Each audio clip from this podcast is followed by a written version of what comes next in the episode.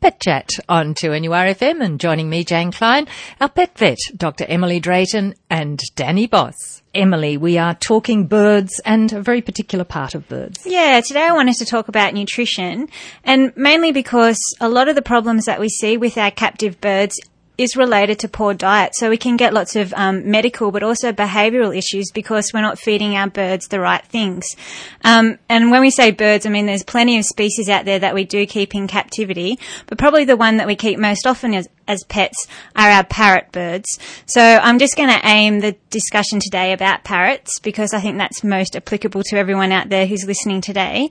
Um, and I just wanted to talk about mainly seed eating parrots. So um, we've got budgies. They're probably budgies and lovebirds are the smallest parrots that we probably keep in captivity, ranging up to our bigger birds, so our cockatoos as well.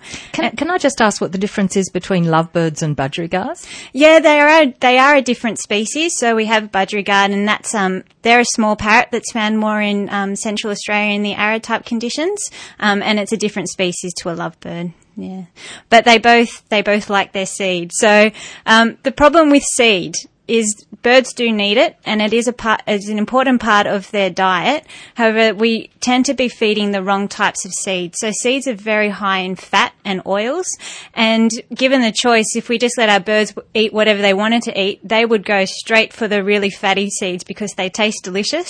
Um, but that's where we get our issues because they become very selective and picky and they choose only the fat, fatty seeds and end up, you know, getting problems like obesity, um, liver disease. They can also develop feather picking problems. And we can see all of this related to diets that are high in fatty seeds such as sunflower seeds. So today I wanted to talk about providing our birds with the widest variety of food that we can ensure that they're nice and healthy for the long term that we have them for. So, what kind of food should we be giving them? Um, first of all, um, lots of fresh fruit and veggies. So, depending on what, what species of bird you have, depends on what proportion of their diet should be.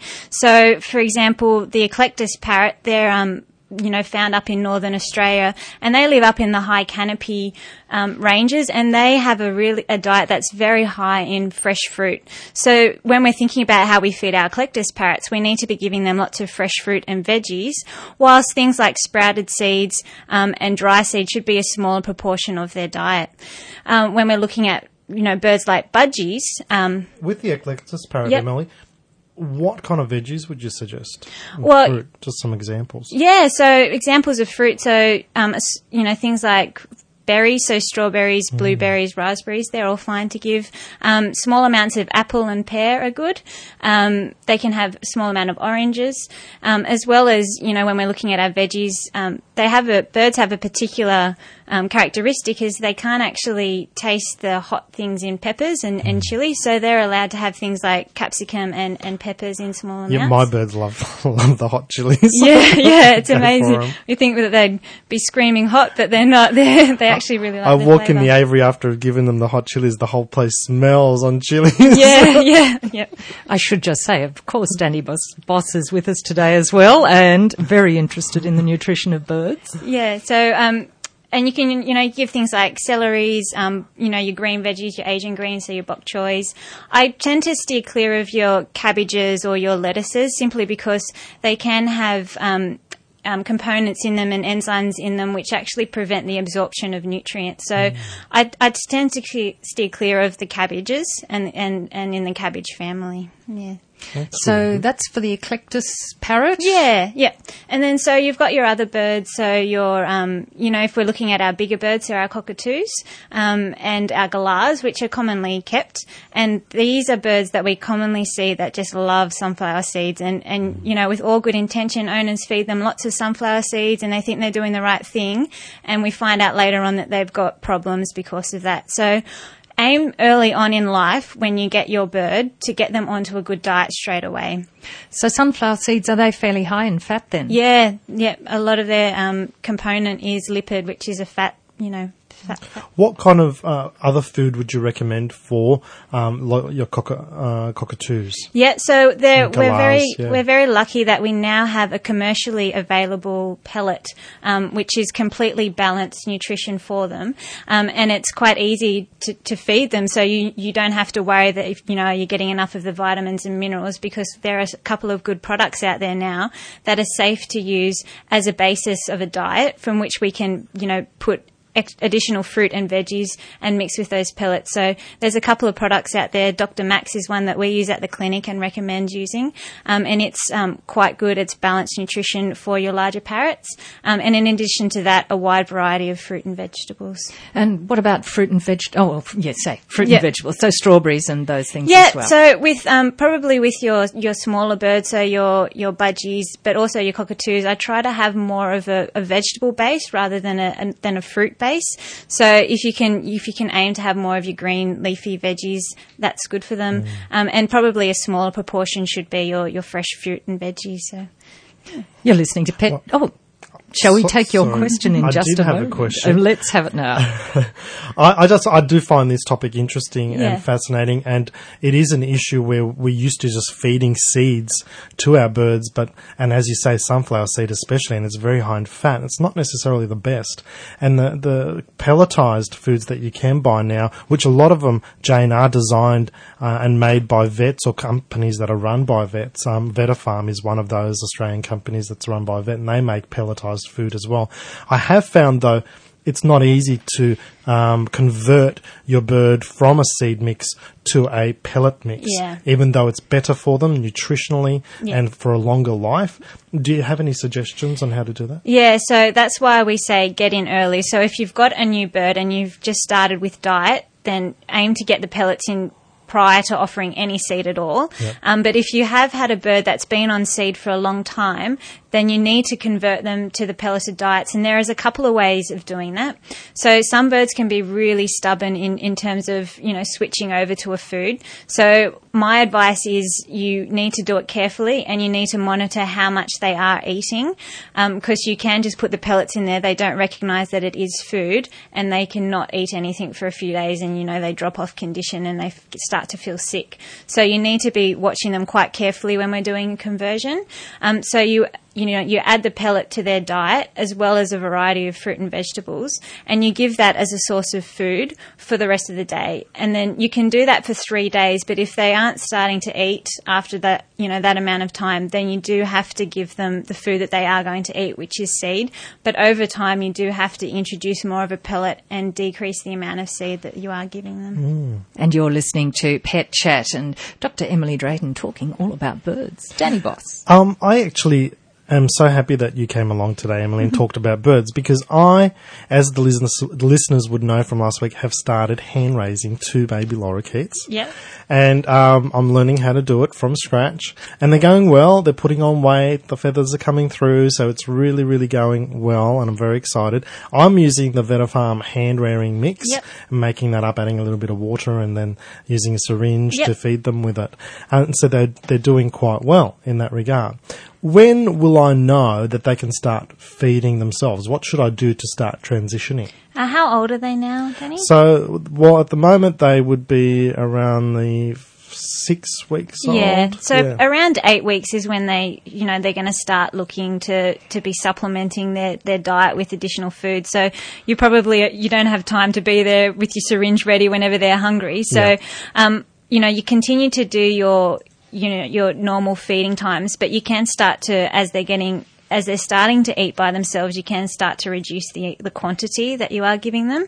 Um, but you know, you can you know provide ad lib food for them, which basically means that in their in their enclosure or their aviary, however you're keeping them, that they do have a source of food um, available for them.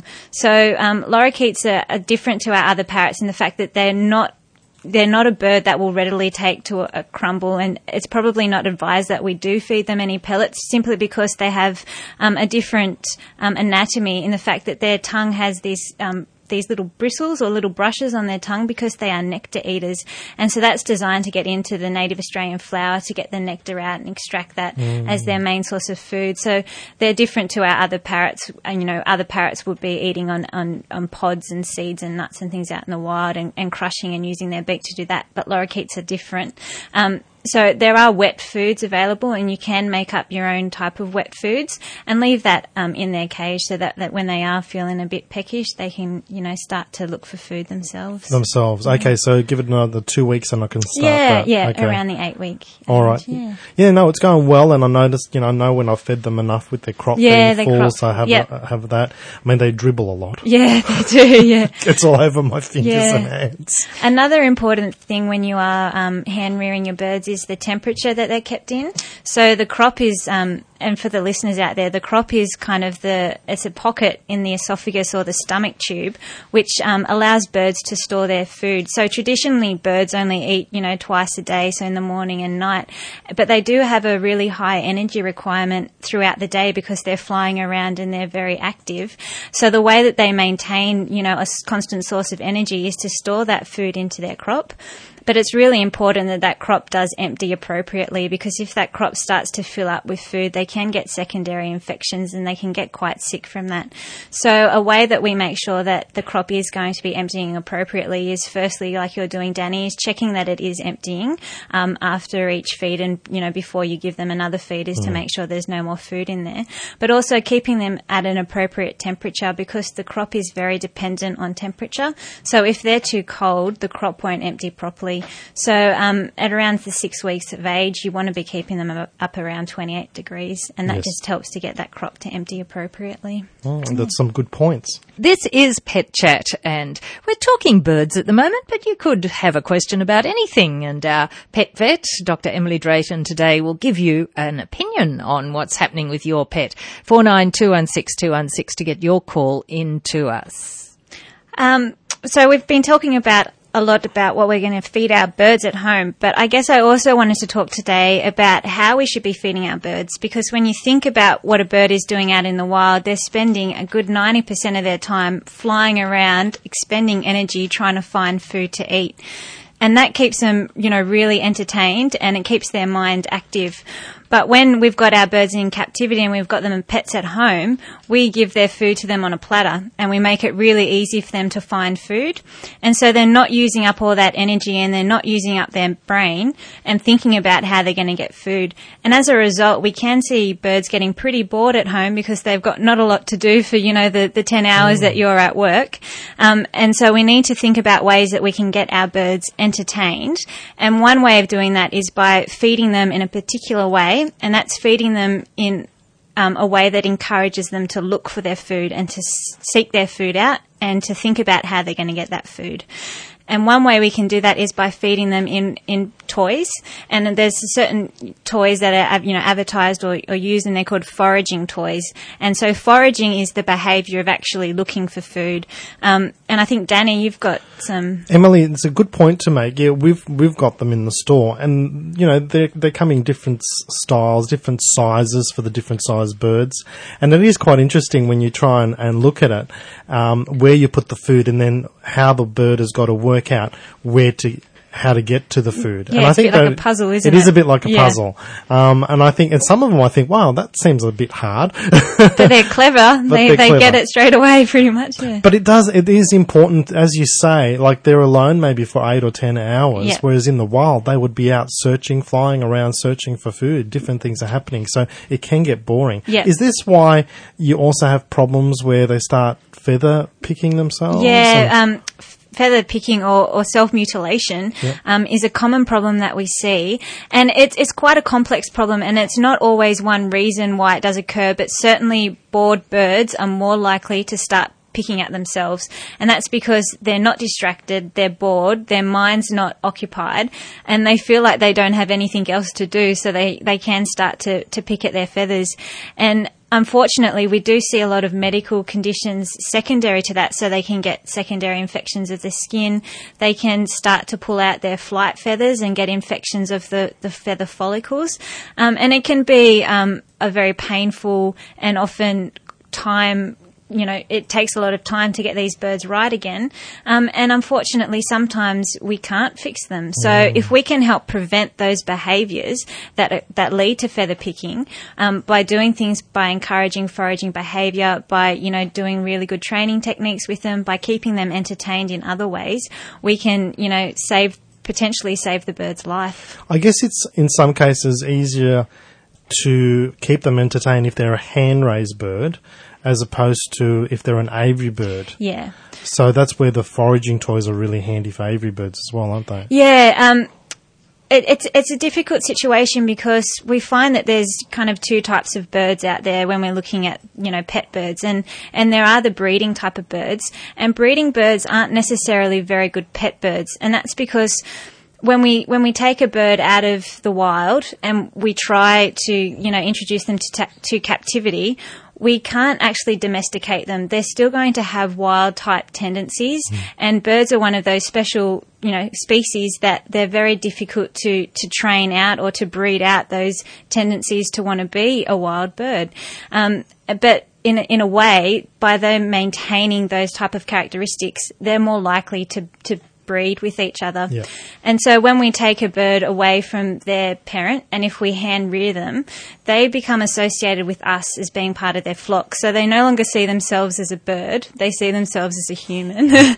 and they're looking for us for entertainment and they're looking for us for companionship and for, you know, a bit of social- socialization. So that's when it becomes really important because out in the wild, you know, they're spending you know their whole time with their flock, but at home when you're not there, they feel like you've they've, you've abandoned them. So. I think um, I think birds are becoming more popular as pets Yeah. too, because they're just seen as something smaller than a dog, or doesn't necessarily have to be taken out for walks and Yeah, so forth, yeah. but they can be entertained in the house by the family. Yeah, and they they certainly do make great family family companions too and and you know you can find birds and that get on really well with children and they really are an important part of the family and they do there's you know species of birds that do live for a very long time mm. and we've seen birds come into the clinic that have been with generations of people in their family so they're a real legacy to a family and a home On 2NURFM at 14 to 1. You're listening to Pet Chat and Dr. Emily Drayton taking your calls on 49216216 and also taking Danny Boss's calls. Oh, yeah, I'm, I'm I'm having time of my life here, learning a lot more about birds. Um, I do have another question for Emily. Uh, as I mentioned, uh, birds are becoming more popular as pets, especially hand raised birds. And as you said, when we hand raise them, they become they think they're humans. Yeah, so we're, yeah. they're part of the flock. Um, What's involved though is that birds can be quite smart.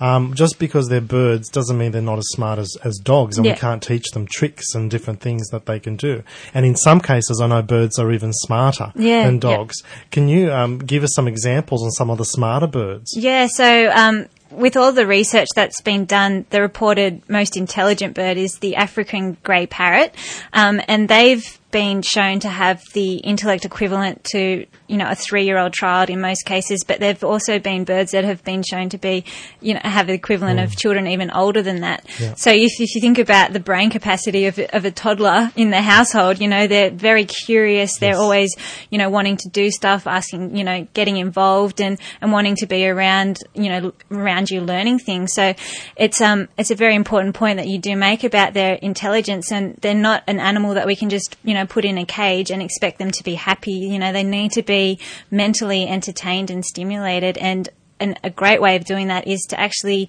get your bird out, start handling, start teaching, you know, tricks and, and they're very, they're very keen to learn and they're often, you know, they'll surprise you with, you know, how fast they can develop skills. So there can be simple techniques of just getting them to kind of step up and step down off your hand and off perches. And by doing that, you can do that in cycles and you can teach them tricks just from your basic step up and step down. So it can be a really great way of bonding with your bird as well, um, as keeping them entertained and trying to prevent those behaviours that we spoke about earlier, like the feather picking. We've got a lorikeet in the store, and uh, he talks. Yep. And uh, he'll you, when you know he'll say to you when you come around, he say, "I love you." he says that, and th- and then when he sees people waiting at the counter, he'll say, "Are you right there?" He's really good. His name's Laurie. So we have a bit of fun with him. But what about um, the mental capacity of uh, um, other birds like uh, Amazons or macaws? Macaws are always fascinating. Yeah, there are, macaws are a very beautiful, um, large parrot from um, South America, um, and they're stunning to look at. But they can be difficult to keep in captivity, and particularly, um, you know, as pets as well. And that's because, you know, first of all, they are such an intelligent bird, so they do take a lot of work, and they are very intense birds. So um, they're probably not recommended for people that have never had a bird before. Yes. You, you need to have experience with, you know, having a bird around you and in your house if, before you do get a macaw. Um, but they demand a lot of your time too, and that's because they are a very social bird. So if you think about them out in the wild and the, the huge flocks that they do have, they have quite intense social interactions with each other. So if you're a person who's got a busy lifestyle and who works, you know, a normal eight hour day or even more, they're probably not going to be the bird for you because they want you at home for those eight hours when you're out making a bit of money. So um, when we think about you know birds and how intelligent they are, and you know if you you are thinking about getting a bird, you really have to think about your lifestyle and and your family's lifestyle, and you know and how long you want to have this bird for, um, and how much time you can spend with them. So, and if you've had a bird before, so if you're thinking about getting a bird first up, you might want to aim for maybe your smaller, more commonly kept birds, so your budgerigars and your cockatiels. And that's not to say they're not, you know, intelligent. They're still highly intelligent birds, but they're certainly, you know, they're less demanding of your time and they're probably easier to keep. And if they do develop any, you know, behavioural issues, if you get a bite from a budgie, it's less severe than a bite from a macaw. So. Oh yes, a bite from a macaw. That beak. That wouldn't be Oh, nice. no, it wouldn't be nice. You're listening to Pet Chat on 2NURFM and your calls still welcome. We've still got time. 49216216 if you'd like to put a question through to Emily and or Danny. Pet Chat and we have a caller. Kev has rung in on 49216216. You've got a question for our vet, Dr. Emily. Yeah, oh, well, the main thing is, like, he- he's got the full run of the house. He, This is uh, your budgie? Budgie, sorry, yeah, yeah, yeah. And um, so he gets plenty of exercise, I suppose you could say. But what the question is, why are they so fascinated with tissues? He, he um does he does he eat the tissues or does he just He eats them, Yep. but he just loves playing with them. Yeah, so sometimes we do see in birds they become particularly focused on one object in the house, um, and it can sometimes be a solid object or it can be something like a tissue. Yeah. Um, and and sometimes it can just be because they're not mentally stimulated in another way. So, have you tried any of the foraging toys um, in the house? Oh, oh, the other, oh, in his cage he's got rings and Yeah. things, you know, the usual stuff like that. Yep. He spends a fair bit of time doing playing that, and then he gets bored, and then he'll come out and come and jump on my shoulder. He can spend ages on my shoulder. Yep. And um, no, oh, and also a pen, like a wipeout pen. You know, the whiteout pens you use for ink. Yeah, yeah. He loves that too. Yeah, he just loves chewing at it, does he?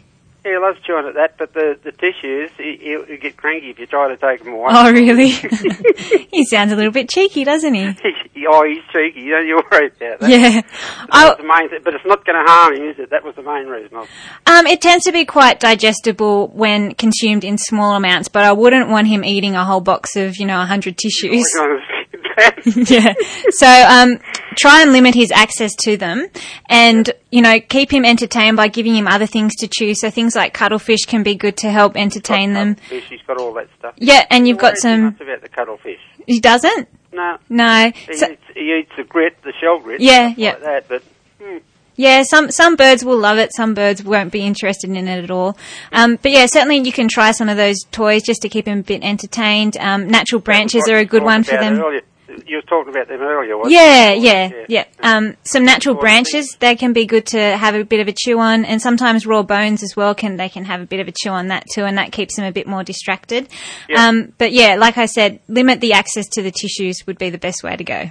All right then. Okay, Can thanks, we Kev. perhaps think about an alternative for him? Would that be? Yeah, Yeah, so yeah, so having those toys that you can use to chew, um, and the cuttlefish and Just that sort of stuff. Sounds Yeah. like Kev's budgie likes to do magic tricks. You know, Yeah. now you see it, now you don't with the tissue. does indeed.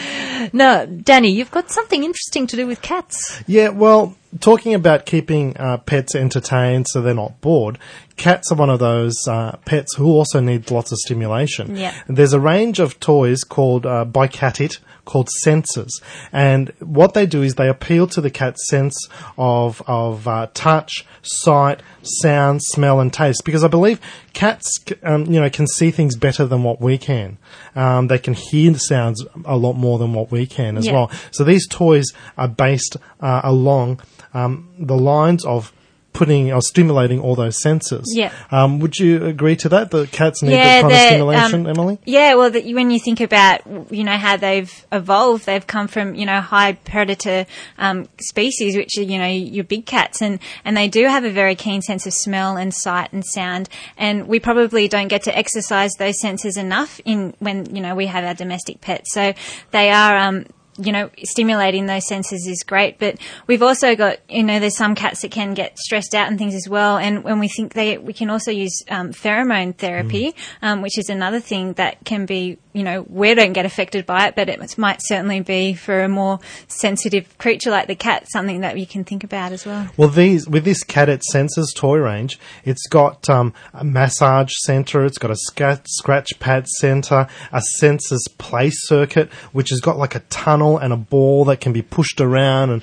and and, pl- and played through around the different uh, sensors. It's pretty unique, actually. They they look. They look like to, to do the job and look quite well. Sounds quite astounding. the things that uh, we do for our animals and make their lives a, a better quality, I suppose. Plenty of that around.